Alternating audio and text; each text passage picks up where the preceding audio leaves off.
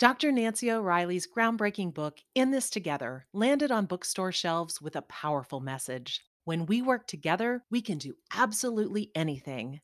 Guidance from 40 women leaders with specific strategies to help women advance their careers makes In This Together even more relevant today, especially with the pandemic's impact on women in the workforce. Take your career to the next level with Dr. Nancy O'Reilly's In This Together, now available on audiobook. Download your copy today. If you want to go fast, go alone. But if you want to go far, go with a group. Folks, this podcast is brought to you by the Real Leaders Impact Collaborative, our once a month virtual impact CEO peer groups who meet to support each other with whatever is keeping them up at night. I joined the group back in September, and if I had to say the one major takeaway that I've received is that to not let things outside business affect your on court performance. This little change has certainly reflected in our business growth and development. And when our members do well, more lives are transformed. That's what impact is all about. So if you're interested, please email us at info at real leaders.com. Just say the podcast sent you and you want to speak to someone about the Impact Collaborative. Again, that's info at real leaders.com. Enjoy the show. One, five, four, three, two, and one. And welcome everyone to this episode of the Real Leaders Podcast. I'm your host, Kevin Edwards, and today, folks, got a very special guest on for you today. Have you ever been walking in a city and you smell that rotten egg smell. I know I have. We've got a, a CEO of a company today that's here to solve that problem in a sustainable, efficient, cost effective way. Please welcome the CEO of Moleaer, Nick Dyner. Nick, thanks for being with us today. Thanks, John. Pleasure to be here. Of course, of course. So, nano bubble technology. Tell us a little bit about that and the solution that Moleaer has come up with to take away that rotten egg smell as well as help with uh, clean water. Yeah, thanks. So uh, I'll start with nanobubbles. Uh, so this is an emerging sort of new category of science or class of science, um, and, and Moleaer is certainly fortunate to become one of the leaders in this space. Um, when we're talking about nanobubbles, we are talking about bubbles. These are bubbles, though, that are down at about 100 nanometers in size. That's uh, more than 2,000 times smaller than a grain of salt. And the way to think about a bubble at that scale, which is obviously extremely hard to conceptualize. Right? Um, it's an unfortunate analogy, but it's become very timely. It's about the size of a virus, which we all know. We all now know is very hard to imagine and picture. Um, at that scale, the bubble doesn't rise to the surface and pop, which is how all of the bubbles that we know of behave. Because every time we open a soda, we see all of these bubbles, and the bubbles are slowly rising until they all reach the surface, disappear to the atmosphere, and now you have a flat soda. It's because all the gas is gone, um, or all the excess gas is gone. It's probably correctly to say it. Well, in our case, these bubbles are so small that they actually don't have the buoyancy to come to the surface. So they're hanging out in a body of water, waiting to participate in some sort of physical, chemical, or biological reaction. And at that scale, these bubbles start start to do a lot of really interesting things. Now, you were referencing when we started about walking in a in a city and got that sort of rotten egg, foul smelling odor, and usually on a warm day, it's usually with stagnant water. What's happened in that body of water is it's gone anaerobic. So you have uh, what they call these uh, sulfate reducing bacteria that like anaerobic, anaerobic meaning no oxygen in the water, um, opposite of aerobic. Uh, uh, uh, bacteria start to form hydrogen sulfide. And that hydrogen sulfide is that rotten egg smell that everyone dislikes when they're walking in that scenario described. The way you get rid of that is you convert that water back to an aerobic condition, meaning you put oxygen in that water through air or pure oxygen, and you try to eliminate that smell, that hydrogen sulfide compound smell, which is through a form, a process known as oxidation.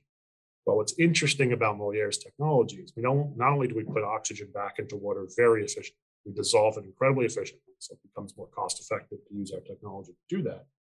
But the nanobubble itself, when it ruptures, when it breaks, releases so much energy that it forms an, something known as an oxide, like bleach, chlorine, um, uh, peroxide, um, many other types of oxidants that are out there that are commonly used as sort of harmful chemicals. We do it naturally, just through an air bubble that pops, and all of a sudden it eliminates that hydrogen sulfide smell. And we we were very uh, um, uh, fortunate that we were able to demonstrate the value of that technology in a very large project. Actually, that happened right in our backyard here in LA County, where a body of water had uh, very rapidly gone to an anaerobic condition, formed a very high concentration of hydrogen sulfide, that rotten egg smell. And uh, LA County, to their credit, was looking for a sort of a, a, more responsible, sustainable solution to address that. And we were lucky to be called in to do it. And many people in Moleaer work 24 7 to mobilize an enormous uh, uh, amount of nanobubble treatment technology and capacity. And we did exactly that. We dealt with that rotten egg smell that often comes in the scenario you described it's always great to interview you know social enterprises you know that have found a need for something like this and are solving it in a, in a sustainable way what is the business case for something like that who are the customers that you serve and and why is this um, a, a, competitive model versus a, someone else yeah so so we talked a lot about hydrogen sulfide in your example of walking you know on a, on a warm day in the city and you get that smell that's actually only one piece of what Moleaer does and how we deploy nanobubble technology. So, um, what we do, let me just start there. What we do is we manufacture what we call uh, industrial scale nanobubble systems. These are various systems utilizing our patent technology that forms these 100 nanometer sized bubbles while dissolving gas, typically air oxygen to water, incredibly efficient. And then the question is, well, what do you do with that once you have that? So, um, we, at a very high level, because we work in a lot of industries, are helping a wide range of industries, either getting more out of the water they use to produce their products. Could be farmers with irrigation water, could be salmon producers growing uh, fish, it could even be mining companies looking to extract copper and gold and whatnot. Or we're helping those same industries and others discharge and treat that water more responsibly. Hmm. And when I say more responsibly, uh, so a lot of times people use the word more sustainable. Right? In, in that case, what we're really trying to do is help them uh, reduce their dependence on chemicals, um, as well as try to get more out of their treatment plant by increasing their treatment capacity. And so uh, I was telling someone recently, a few weeks ago, I was up in, in British Columbia with my family, and I have a nine and a half year old son who uh, loves geology. And so I took him to an, uh, an old closed copper mine that used to be a very large uh, uh, mine called Britannia Mines uh, right outside Vancouver and you take a tour, and the video is really well done. It educates both children but adults. And in it, the host says, if you think about it, virtually everything we touch started out as either being grown or mined. Mining is both, you know, oil and gas as well as you know metals, and obviously growing is not just produce; it's also, you know, uh, fish and, and whatnot. And nanobubbles play a role in all of that. And to give a few more stats around it, about 90% of all the water that's used goes to either agriculture or industry. Only about 10% it's estimated is going really to the municipal side of things. And so we play a role in helping uh, almost 100%. In some cases, we also touch municipal, uh, of that water being used more uh, efficiently and being treated more responsibly. And that, at the end of the day, is a big area where nanobubble technology plays a really important role in the future because that's a big challenge. How do we continue to ensure that we can produce what is needed for a growing population, given what's happening in the world with climate change, with a finite amount of water available to enable that. And that's really what I think every single employee who comes to Moleaer every day is focused on. It makes sense. You know, if you're going to deploy nanobubbles, it would increase the yields versus these other chemicals. Uh, what are some of the growth challenges that you've ran into um, during this, I guess, new product adoption?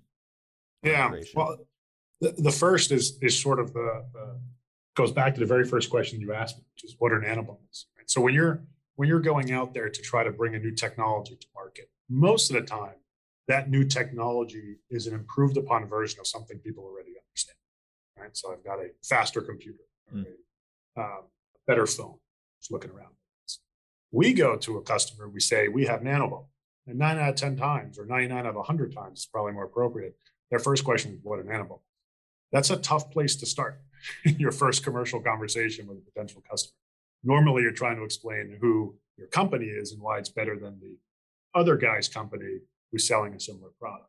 So we start with a, uh, a steep curve in, in education, right? How do we take what has been researched only for the last 20 or 30 years, which is not a long time when it comes to technology in terms of usually starting at the research phase in the academic community for a long for years and years and then a few little examples that are going on in the field. We took something that had been researched only you know 20 or 30 years, primarily out of Asia, and tried to very rapidly commercialize that. And it's obviously a very big challenge. It's been a lot of hard work on behalf of the team here. Hmm. But, but that's really it, right? To explain to somebody first what it is that's interesting about the technology, then you have to explain to them what's great about your company. Uh, it's a two-step challenge that um, I think we often overlook how difficult that is and how hard everybody here is working towards uh, towards overcoming that. And, and, what has worked for you from a storytelling perspective? Are you drawing analogies, metaphors? Uh, what specifically in this articulation, this, these interpersonal skills have you found to be helpful? Yeah, look, at the end of the day, it, it's it's no different from how you deal with people internally as you do with externally. Right? It starts with empathy, right? You got to put yourself in the shoes of that customer, and understand what are the pain points they have. If they don't have any pain points, move on, right? There's, there's a lot of challenges out there that need to be solved. Um, and, and so it's really trying to understand, and this is what our sales team does well. It's really trying to understand what are the needs that the customer is experiencing and how can we help? And if we can't help, there's plenty of problems and challenges out there, like I just said. Move on to the next one. Don't waste your time. And so what, what I think is a bit of sort of tailwind for our company is the pain points that we are trying to help our customers overcome are very real and they're very big. So, um, you know, we see it in, it gives you some small examples, like sort of lake management, the idea of treating lakes and ponds, community ponds, golf course ponds, drinking water reservoirs. Mm. There's a lot of ways you can treat a pond, a lot of effective ways. You can pour algicides in there, copper, pesticides, and herbicides. And, and lake management companies do that, and they do that responsibly to their credit. But there's growing uh, movement from their customers not to see that anymore. Right? That's a real pain that end users don't want to see those types of chemicals going into their body of water that's in their backyard or in their golf course or in their in their reservoir, um, or even in a stormwater channel in LA County. And so, um, you know, that's where our technology can help. And I think really explaining how our technology helps in that respect makes it um, a little bit easier every time. Similarly, in irrigation water, right? I mean, at the end of the day, when you're growing something, whether it's a tomato, a leafy green, cucumber, pepper, as you can imagine, it's a multivariate equation. It's a lot of variables that are influencing the uh, outcome during a given crop cycle. Um, a lot of times it could be not only just water shortage, which is always a concern, especially if you're a farmer in Central Valley, but it's it's heat stress. As temperatures rise, that heat stress affects the ability for farmers to grow crops. As temperatures rise, water quality always goes down because the amount of water, oxygen water can hold, goes down. That's why your soda tastes more flat when it's warm than when it's cold, because the water can't, that soda can't hold as much CO2. Same thing it can't hold as much water. So when water starts to lose oxygen because temperatures rise, the amount of oxygen it holds goes down, uh, diseases form. So when irrigation water has disease in it, the plant spends most of its time fighting the disease and doesn't spend its time converting nutrients and growing. So what our technology is enabling farmers to do, for example, is not only to bring more oxygen to the root zone, which helps the, the roots develop, but it also reduces the amount of disease in that water. It helps provide more robust roots so it can withstand heat stress. It also ends up converting nutrients more efficiently because the root mass is larger. And in cases, you also start to reduce less water because you're increasing your yield. So it's it's not hard to start to connect the value proposition that we've been able to work with universities to prove out or rely on third-party research that already existed from universities combined with early installations we did in these different applications to start making people understand hey there's real there's real value in solving a very real problem that i experience using nanobubble technology Eh, very interesting. And Nick, what drew you to the organization? Because you're a hired gun, right? You, you were working for other organizations, building them, growing them. What drew you to Moleaer? What gave you the confidence that you could run this organization? I'm not sure if I have the confidence, but we'll come back. we'll come back to that. Um, but uh, no, I'm kidding. Uh, I've I got into the water business back in about 2006, 2007 with General Electric. They were moving me around from business to business. I was very lucky to be in one of their, their leadership programs. So I had that experience. They assigned me to the water business. Um, didn't really think much of it at the time. and and love GE and still love GE. Learned an immense amount there. Um, but while I was at their water business, which is called GE Water, uh, fell in love with the industry. And um, the water industry provides sort of two very, I think, uh, somewhat unique opportunities. I don't know many other industries that allow for this.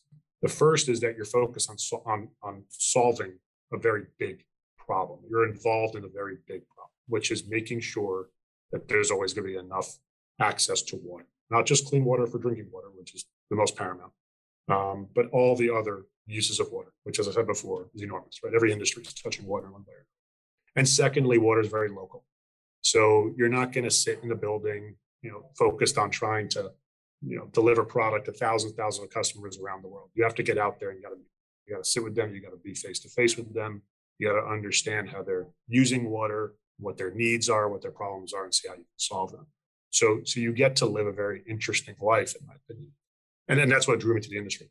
2010, I sort of had that desire to go try to be part of a startup, and I had a unique opportunity that moved my wife and I out to Los Angeles. Um, I was living in on the East Coast at the time, in and out of New York City, and uh, it was a reverse osmosis membrane com- uh, technology that was spun out of UCLA, venture backed, um, focused on trying to improve the economics of desalination, and in desalination very specifically seawater desalination through reverse osmosis for drinking water and for select other industries, primarily drinking water.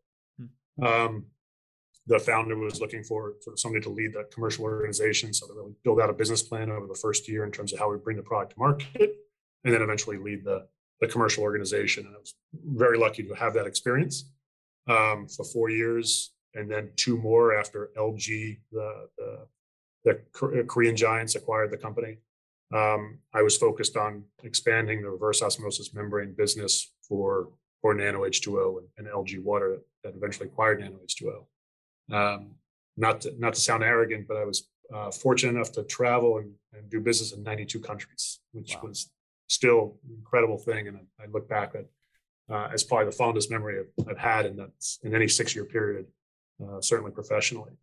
Um, when my time with LG was coming to an end, I met the co-founders of Moleaer, our CTO Bruce Scholten and our Chief Commercial Officer Warren Russell, and they were looking to raise some some seed money to get started to basically commercialize this technology that Bruce had developed, which was forming these uh, nano-sized bubbles in flowing flowing water, flowing liquid. And, and the original thought was this would be applied to wastewater treatment um, because in wastewater there's a lot of aeration. The idea of keeping wastewater aerobic, so you can let the biology do its work, break down organics, and have a wastewater quality that you can just then discharge uh, safely to the, environment. Um, my wife and I and a few others, including the former my former boss, the co-founder of the previous company I was was with, who's involved in Moleaer today, we invested in Bruce and Warren, um, and I joined them to help grow the business. That's now just over five years ago and uh, since then we've been lucky to be growing ever since. And what are some of the the early leadership lessons that you can you know share with our audience that um, are tangible takeaways for for learning how to grow an organization with you know an educational aspect to it not a large brand name like lg um, what are some takeaways that you can you know deploy to the audience listening to this today yeah, I think especially if you're in the very early stages of a startup, um, I sort of th- think of like three things, and I probably still think of them today, even though we're, we have grown beyond that. The, the, first is sort of that sort of you know optimism that uh, almost becomes singular. You, that optimism can never waver, and there are probably more days where you're having challenges than you're having successes. But at the end of the day, those days where you're having successes are greater in value than the days you're having challenges. Um, I don't think anybody has it differently than that when you're trying to build something from scratch. It's really hard for obvious reasons. Um, secondly, is perspective. And that perspective, you know, a lot of people use the word empathy. I think they go hand in hand. Perspective, though, goes beyond just people. Um, it's really sort of understanding where you are at any given time and what sort of what is that next decision going to mean. Um, and that leads to third, which is risk. Um, I see a lot. I've been lucky to be involved or have perspective. A lot of startups are trying to get started in the water industry, and they've, some of them just have extraordinary technology, but there's a lot of times I see like a fear to deploy it. And and there's always a lot, a lot of nuance and lots of reasons for that for that fear. But at the end of the day, I kind of come back to which is like, you know, if you believe in it, put it out there because it's not going to work. Just you'll get to the answer faster. You won't waste all your time trying right. to figure it out. So you got to sort of figure out how to manage risk appropriately. Now you can never let a customer down. So if something goes wrong, you got to make it up to them, which we do well. And we always think about how would we make it up? Could we replace the product quickly? Um, you know, can we make some changes on the fly if this is going to go wrong? So we weigh all the risks, but you got to take risks, right? So I think about optimism, perspective, and risk as sort of being the critical factors. And then the hardest part is as you grow, how do you really think of, you can never lose optimism, how do you think about perspective? The perspective evolves. And how do you think about risk? That risk evolves. Um, but those are sort of those things I, I certainly remember early on. Um, yeah, driving sort of our daily decision making. Oh, I love it. I love it. And from a people's perspective, what's your, and obviously leadership is separate from management. What's your management style with your organization? How are you approaching your people? How are you de- defining clear goals? How are you working with your steering committee? How are you drinking? We're growing. As we're growing, it's getting harder. Um, so uh, I'll tell you, there's something I, I, I, come back to a lot, which is I keep putting things in, in sort of individual words. Um, you know, before talking about risk, perspective, and optimism, I do talk a lot. I think about think to myself every day: Are we creating visibility? Are we communicating effectively? And are we driving accountability? And I'll start with the third one. Accountability isn't who's to blame. That word is often so misused as who's accountable, as if who am I going to accuse for screwing something up? That's not what I mean by accountability. That's why I always clarify what I mean. Accountability is making sure that um, something has an owner and that owner feels empowered. Right? When you clearly empower somebody, um, regardless of their level in the organization, I tend to believe that the majority of the time they flourish. They outperform what they expected or you expected that person to achieve. And that's because they feel ownership, right? They feel ownership and hopefully they're, they're happy with the assignment. So they feel invested in wanting to succeed in, in delivering that. So now you've got somebody who feels ownership for themselves and empowered for themselves, but also feels like responsible to want to deliver towards something. And so that clear accountability is really important. On the on the visibility and accountability, that's the hardest. I mean, sorry, visibility and communication. That's the hardest part, right? So, you know, uh, you hear a lot of times people talk about he's an effective communicator, and it's great if he or she's an effective communicator. But the flip side is if somebody doesn't communicate at all. So making sure that people are always communicating, that over communicating cliche expression is incredibly important when you're growing and adding people at, at a very fast rate, which we've been fortunate fortunate to be able to do. Um, and then visibility is, is are we making people's work visible? How do you drive transparency? I don't mean transparency from a he's very transparent she's very transparent. That often uh, uh, associates that with honesty or holding something back. I'm talking about like really providing visibility in people's results. We we have you know one of the largest blueberry farmers in the world getting a 25% yield in Chile improvement in Chile, and half our team never knew about that because we forgot to share those results with the rest of our team. And so it sounds very trivial, like that's not really bad, you know, big deal. It's just a customer. Right. Well, no, actually, that could have driven a lot more business and made people's jobs a lot easier when they're out there in California or southern Spain trying to sell the same solution to the same type of uh, customer. Um, same thing applies with you know the challenges that the world is experiencing supply chains. How do you make sure that people know where things stand at a given time? That's really hard and it requires uh, an enormous amount of effort to do right, uh, to get right. But uh, that visibility, accountability, communication, that's that's what I think about all the time in terms of that sort of management style and responsibility of the, the person at the top. Because if the person at the top's not doing it, nobody else. Right. right. Three, I love those three key components. Now, um, out of your core processes, as you've been continuing to grow, what one has, or what one have you had to change or adapt the most? I, I don't know if it's processes as much as it's um, as you're growing quickly and you bring more people on board, people's jobs have to adapt. And that's really hard for people, right? And hard for me as well. I've noticed I had to do it for myself, let go of things I was doing in the past, let go of this customer that I was the one working on because we didn't have somebody else to cover that. Um, narrowing your job responsibility perception, at least your perception is you're narrowing your job responsibility in the organization because we've added more people, or sometimes I just create a whole new function. So you know what? This whole area of the business is not getting the attention it needs. We're creating a whole new function. We're going to hire all new people. And it's disruptive. And I know it's disruptive. And it requires a lot of patience with people to be able to have the opportunity to express their frustration or concerns, perhaps even confusion, looking for clarity. And most of the time, they're just looking more for for um, uh, uh, sort of comfort, confidence that everything's okay. Mm. Um, that's the part that is is really hard because you know every time you know you're going to make an org change or you're going to add a few people very quickly to the to the organization, it's going to disrupt and affect a lot of people. But if you don't do it, we're also not going to move at the pace we want to move, uh, going after the opportunities we want to go after, solving the problems we want to go solve um, successfully. And uh, and I noticed myself not being very good at that. So something I work on for myself as well. And I love your authenticity. Uh, you, you, you talked about um, you know being I guess establishing a lot of transparency, um, being yourself on these phone calls, and then trying to encourage people and, and telling them how it is, uh, encouraging them to take ownership. How does authenticity play a role within your culture? Uh, what's your perspective on um, I guess just humanizing uh, your daily interactions. So, so you actually asked a question at the very beginning. Or you're going to ask a question about what does it mean to be a real leader, which you always ask. I think that goes hand in hand. Right? I think authenticity is what it means to be real, and so um, it goes beyond just being able to inspire people while still being honest, which is not easy. Right? You see, um, you know, what what does what does a cult leader do? I don't really know too much about cults, but you know, you always think about cult leader when you see documentaries on them. They're phenomenal at inspiring people, but through dishonest messages, right? So it's easy to inspire through dishonesty. I actually don't think that's very difficult. Inspiring through honesty, that, that's where authenticity comes in. Having that that word I've used a few times, that that empathy. It's it's hard to be empathetic and have people believe you're being empathetic if you're not being authentic.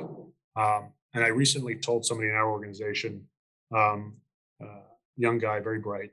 I said, you, ha- you have a talent, you have a gift that you can talk to anybody in this company at any level. You can talk to any one of our customers or strategic partners at any level the same way. And I don't see a lot of people doing that that I come across. And that's a degree of authenticity that people really value. Mm-hmm. And people see right through it when you're not. Um, I think it's really hard um, to, to become sort of a, a, really good leader if you're not authentic. And I think that goes hand in hand. Uh, well, thanks for sharing, Nick. And, and let's just talk, you know, CEOs, uh, very, I wouldn't say isolated. It's a very unique position. Not that many people can relate to the lifestyle, the responsibilities, the weight that CEOs carry. What are some of the things that are keeping you up at night? Is on the day. I've had that, uh, and this is a conversation I have my wife all the time, unfairly too, I should say. It's the burden of right my stress falls on her and she has a more demanding job than me and is also the one working from home and during covid i didn't and we have two small children so uh, she could probably answer that question sure. better than i can but um, uh, so um, you know early on the company and at different phases around the company i would be thinking only about cash flow and payroll how many more payroll cycles do we have if we don't either get this payment in from this customer or raise the money. Now, luckily, we, we've gone beyond that for now and hopefully never return to that, knock, knock on wood. Um, I, I think a lot about how people are, are, are feeling in the organization. So as we grow and we add people, as I mentioned earlier, the disruption that causes as our mission evolves and expands in a really exciting way. Um, as we think about all challenges that come with growth, are people still clear on what we're trying to accomplish? Are, am I creating confusion? Um, are people, uh, you know, still enthusiastic, inspired, invested in? And I think they are, but you never know, right? You can't read minds. Um, those are the things I think a lot about. And then, of course, un- unfortunately or unfortunately, I uh, I think every day about where we are on on our numbers, right? What's our order book look like? What does our pipeline look like? Are we going after the opportunities that our companies trying to uh, trying to uh, align ourselves to go after? Is anybody sort of deviating from it? If so, is there a good reason, or do we have to help that person?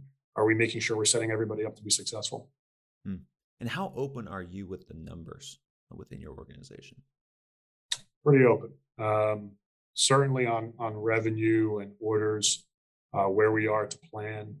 Um, you know, we do keep certain aspects around costs confidential because I think that can influence decision making, right? So, like at the end of the day, most of our sales team is not really driven by uh, knowing sort of what our costs are and how much they can negotiate on price with the customer. We've got we've got pretty good controls around that. But as we grow, that becomes harder. So so we're mindful of things like cost and certainly mindful of things like cash and cash flow.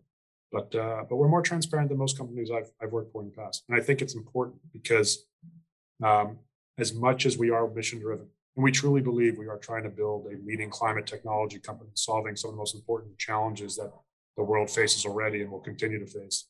But I also think it's important to tie it to, to numbers that matter to it. Because at the end of the day, everybody here knows we're trying to build a profitable business. And, and that requires, you know, uh, focus on budgets and focus on achieving our financial uh, objectives as well.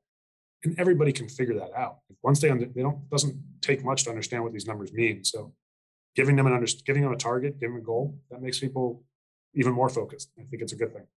How important is alignment to you? Uh, communication was one of those key pillars that you mentioned. Trans transparency, everything that you just spoken about. Um, how important is aligning that steering committee to create same messaging, as well as uh, just out of curiosity, what have been some productive communication tools that your your team has been using? Yeah, so so I, I'll tell you, I'm, I'm learning from others as we go which is okay. Sometimes I wish I was the one who thought of it, but that's just ego driving uh, driving solution. Um, I'll give you some examples. So uh, we used to do a monthly management meeting. We do it a weekly management. We used to do a weekly total staff, total company call to make sure everyone got what they needed. People were saying that was just too much and dominated by too few people. So I converted that to a monthly town hall for the whole company. So we try to create as much visibility. And in that town hall, we it's 30 minutes of here's the latest that's going on in Moleaer that I think is interesting to know about. Others present, not just me. And it's 30 minutes of Q&A, ask any question you want. Um, but you know, we also we also do like a weekly report, which you know, when I first heard of a weekly report, my LG experience for two and a half years at LG when I was saying, oh, it's just bureaucracy, right? That's just people having to write reports so the leadership, you know, back at headquarters on the other side of the world uh, knows what's going on. It's, it's for leadership's benefit.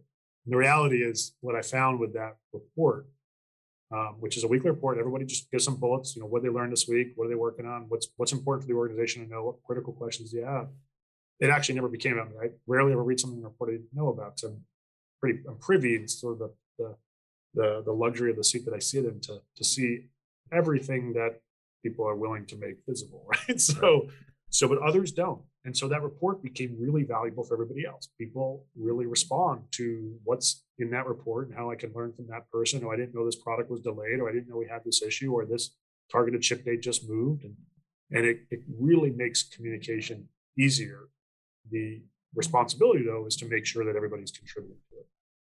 And at the end of the day, you can't force that, but you try to make them understand that it's really valuable to contribute to it for others, just like it's valuable for those others to contribute for you.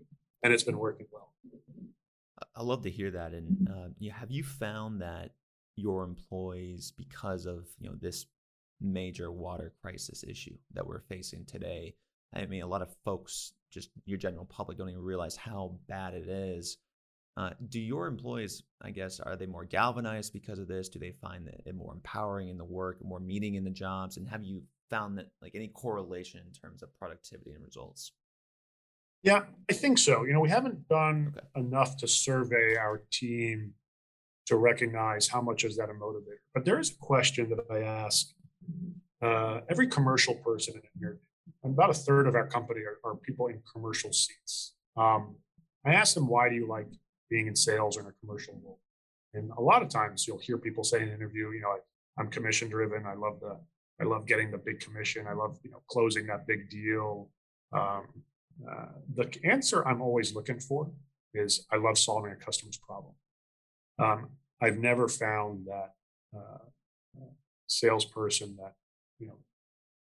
I've never found a salesperson that doesn't answer that question that way to be very good at selling. I think you have to be really invested in solving problems for your customer base to to be a long-term effective salesperson. Um, and I think that kind of speaks also to that question you're asking about, you know, the higher level around water and the galvanized by the water challenge. Kind of goes hand in hand because the problems we're trying to solve are tied to them. So you have to be vested in wanting to solve that bigger picture problem to also be able to solve the individual customer problem. So I, I, I do believe at the end of the day, I'm guessing that the vast majority, if not all of our employees, care about exactly what you just said, which is really trying to solve these challenges that are out there uh, that aren't going away um, with you know a new technology that really does it cost effective. Nick, at this point in the conversation, I want to kind of get to the what. What what does nano bubble technology look like deployed on a large scale agricultural blueberry farm? Like, walk us through what that looks like and uh, some of the environmental um, outcomes because of it. Yeah. So, so in a very simplest terms, the nano bubble generator looks like a pipe because what we manufacture in the core technology, where the patent portfolio uh, exists, is essentially a um, uh, cylindrical device that will go into a pipe structure where we are diffusing gas through proprietary material into flowing water. Now, the water can be any liquid, the gas can be any gas, but nine out of 10 times it's air or oxygen going into water or some sort of processed water, like wastewater. And inside there, not only do we have that proprietary material, we also have certain geometries, and we actually apply some certain fields around sort of magnetic and electric fields to uh, form and manipulate these very tiny bubbles. Um, now, the majority of the time, our customers can't use that by itself. So they actually require us to provide them a system. And that system will have a pump, that will have some sort of gas compression system, an air compressor, an oxygen concentrator, or other. And then they also like controls, right? They want to be able to control as much of it as possible with as little amount of work as possible. So you end up with these different sort of packages. We use the term skid mounted or frames or boxes that have all of these important components in that frame, skid, or box that our customer can deploy. And so if you went out in the field and you saw a Moleaer unit, whether it's going by a koi pond at a hotel in Hawaii, which is a custom, type of customer, to a lake at a uh, golf course, to a greenhouse, to a vertical farm, to an outdoor farm, um, to a wastewater treatment plant, you're picturing these boxes getting larger and larger because the amount of liquid or water we're treating gets bigger and bigger. Um, and therefore, the gas system gets larger and larger. But it's really two pipes, one going in to the pump, one coming out of our unit that is recirculating that liquid or water from the pond, lake, tank, or whatever body of water you're treating through our technology and back in. And what we're doing is we're adding more and more nanobubbles to a given volume of liquid. And to put it in perspective, we are putting hundreds and hundreds of millions, close to a billion nanobubbles per milliliter of water which sounds like a staggering number, and it puts in perspective how small 100 nanometers are. That means billions can fit in a milliliter, and you wouldn't notice. You wouldn't see it. You wouldn't see any increase in volume. Um, that's how small a nano a nano bubble or a nanoparticle is. I, I love it, and, and, you know the uh, the quote goes, you know, the world's biggest problems are the world's biggest business opportunities. But in in this scenario, you know, you're thinking small um, you're thinking small at a nano level. Where did this idea come from? Uh, tell me a little bit about the founders. Yeah, it's actually a pretty neat story. So, um, Warren, who's our chief commercial officer, co-founder, he was selling um, uh, bacteria, microbiology to wastewater treatment plants all around the world. And the way the majority of wastewater treatment is still treated globally is that wastewater comes into a pond or lagoon or a treatment plant and um, you want to give that wastewater bugs or bacteria to start consuming and breaking down the organics and other contaminants that are in that wastewater until it reaches a certain level that you can then discharge that wastewater back into the environment safely. You can irrigate it, you can put it in the river, um, uh, canal, ocean, etc. And that bugs need a certain amount of time to do their job, and they need oxygen because they're aerobic in nature. So you put air into that wastewater, and aeration consumes about 2% of the world's energy. It's actually an incredibly energy intensive process and it's widely used because there's wastewater everywhere. And the way aeration works is you blow air into water through a system and it forms a bubble. That bubble starts to rise because they're not nanobubbles. And as it's rising, you're trying to dissolve that air, the oxygen in the air, until the bubble reaches the surface and pops. The smaller the bubble, the slower it rises. The deeper you inject it, the more distance it's going to travel before it reaches the atmosphere. So Warren had a project in Abu Dhabi, temporary wastewater treatment plant, very shallow water and very high temperature. And uh, because it was high temperature, the amount of oxygen it holds goes down, known as Henry's law in the world of physics. And because it's shallow, the aeration system and the bubbles that it forms don't have a lot of time to dissolve the air in wastewater. So he had a project. He wasn't getting the oxygen levels in the wastewater that he needed for his bugs to work. He had in the past worked with Bruce, who had his own small business in Southern California, building custom water and wastewater treatment systems on a uh, select basis for industrial clients here in Southern California. And at times he would build equipment for Bruce, for Warren for certain purposes. And Warren asked Bruce, "Is there a way we can find uh, a technology that can give me really small bubbles to extend the amount of time that I can keep the oxygen levels higher in this temporary wastewater treatment plant?" And through their work, uh, Bruce started to hone in on something that could form these really small bubbles. Sure enough, they were producing bubbles that were in the nano scale, and Bruce filed some patents around it. And when they deployed the technology at this plant, they saw two things happen that caught their attention. One, the oxygen levels rose very, very high, very, very fast. And secondly, when the system wasn't running, those oxygen levels lingered for a very long period, mm. suggesting that there was something, some bubbles were trapped in that body. They were behaving differently. The treatment process was behaving differently. And then they tried a few more projects, uh, very small scale. They did something like $30,000 in revenue before we met them um, there was enough there that they wanted to try to build something, uh, build a company around this this thing that they had developed, um, and that was sort of the backstory. And, and, what I liked about it when I met them was uh, uh, the fact that the technology was basically ready to go. Now we made enormous improvements since then, but it was ready to go. And two, they had a success story. And when you are putting your own money to work, uh, it's nice to know those two those two hurdles have already been passed versus something that's still in the conceptual stage of the R&D lab on a bench and you have no idea if it'll be commercially viable. And so that was one of the things I found really compelling about that backstory as well. It's really inspiring. And, you know, for someone that lives in Southern California, you know, it's just such a big issue. And, you know, you hear about sewage, whether it's coming from Tijuana or, you know, just here locally, just eh, I, I surf. So, I, you know, going after it rains, you can't go out for another 72 hours, right? Because the yeah. sewage is so bad. Um, so you know, just wishing you all the best of luck um, with with those micro efforts um, that can can really turn to a larger scale. Um, Nick, let's bring this home. We've had a really riveting discussion today. We've talked a lot about uh, the environmental mm-hmm. reasons uh, for this this product. Uh, we've talked about building relationships, leadership uh, skills, and the, and the growing pains that you've overcome. And then lastly, what the actual product is, what it looks like at a large scale. Uh, so let's bring this home to you, Nick Dyner. What is your definition of a real leader? Yeah, you know, it goes back to sort of that, that comment about authenticity early on. You know, I do think there's responsibility, especially when you're building uh, an early stage company, um, that you have to inspire. But you got to inspire through honesty.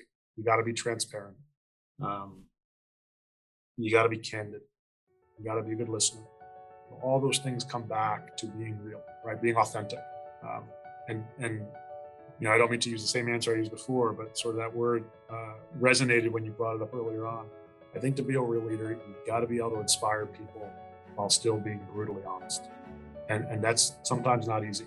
Right? Because easy way to inspire somebody is to give them a false narrative, a false sense of hope, uh, and that's entirely unfair uh, when you're you know employing people you are quote unquote messing with their lives in a good way hopefully right you're, you're asking them to, to sacrifice every other professional opportunity you have to come here and work here and so you have a, a responsibility to those people to be brutally honest but you still got to inspire them and, and that's to me what the, the real challenge at the end of the day is of being really for Nick Dyner, I'm Kevin Edwards asking you to go out there, avoid false narratives, and always, folks, keep it real. Thank you, Nick. Thanks, one.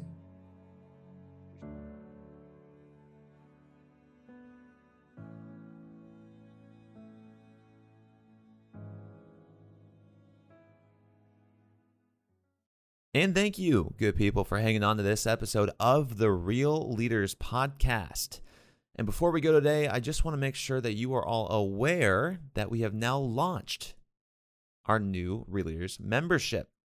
If you want to get access to all of Real Leaders Magazine, private member only events, and free courses online, hit the link in the show notes and enter in coupon code podcast20 to receive 20% off a $100 a year subscription.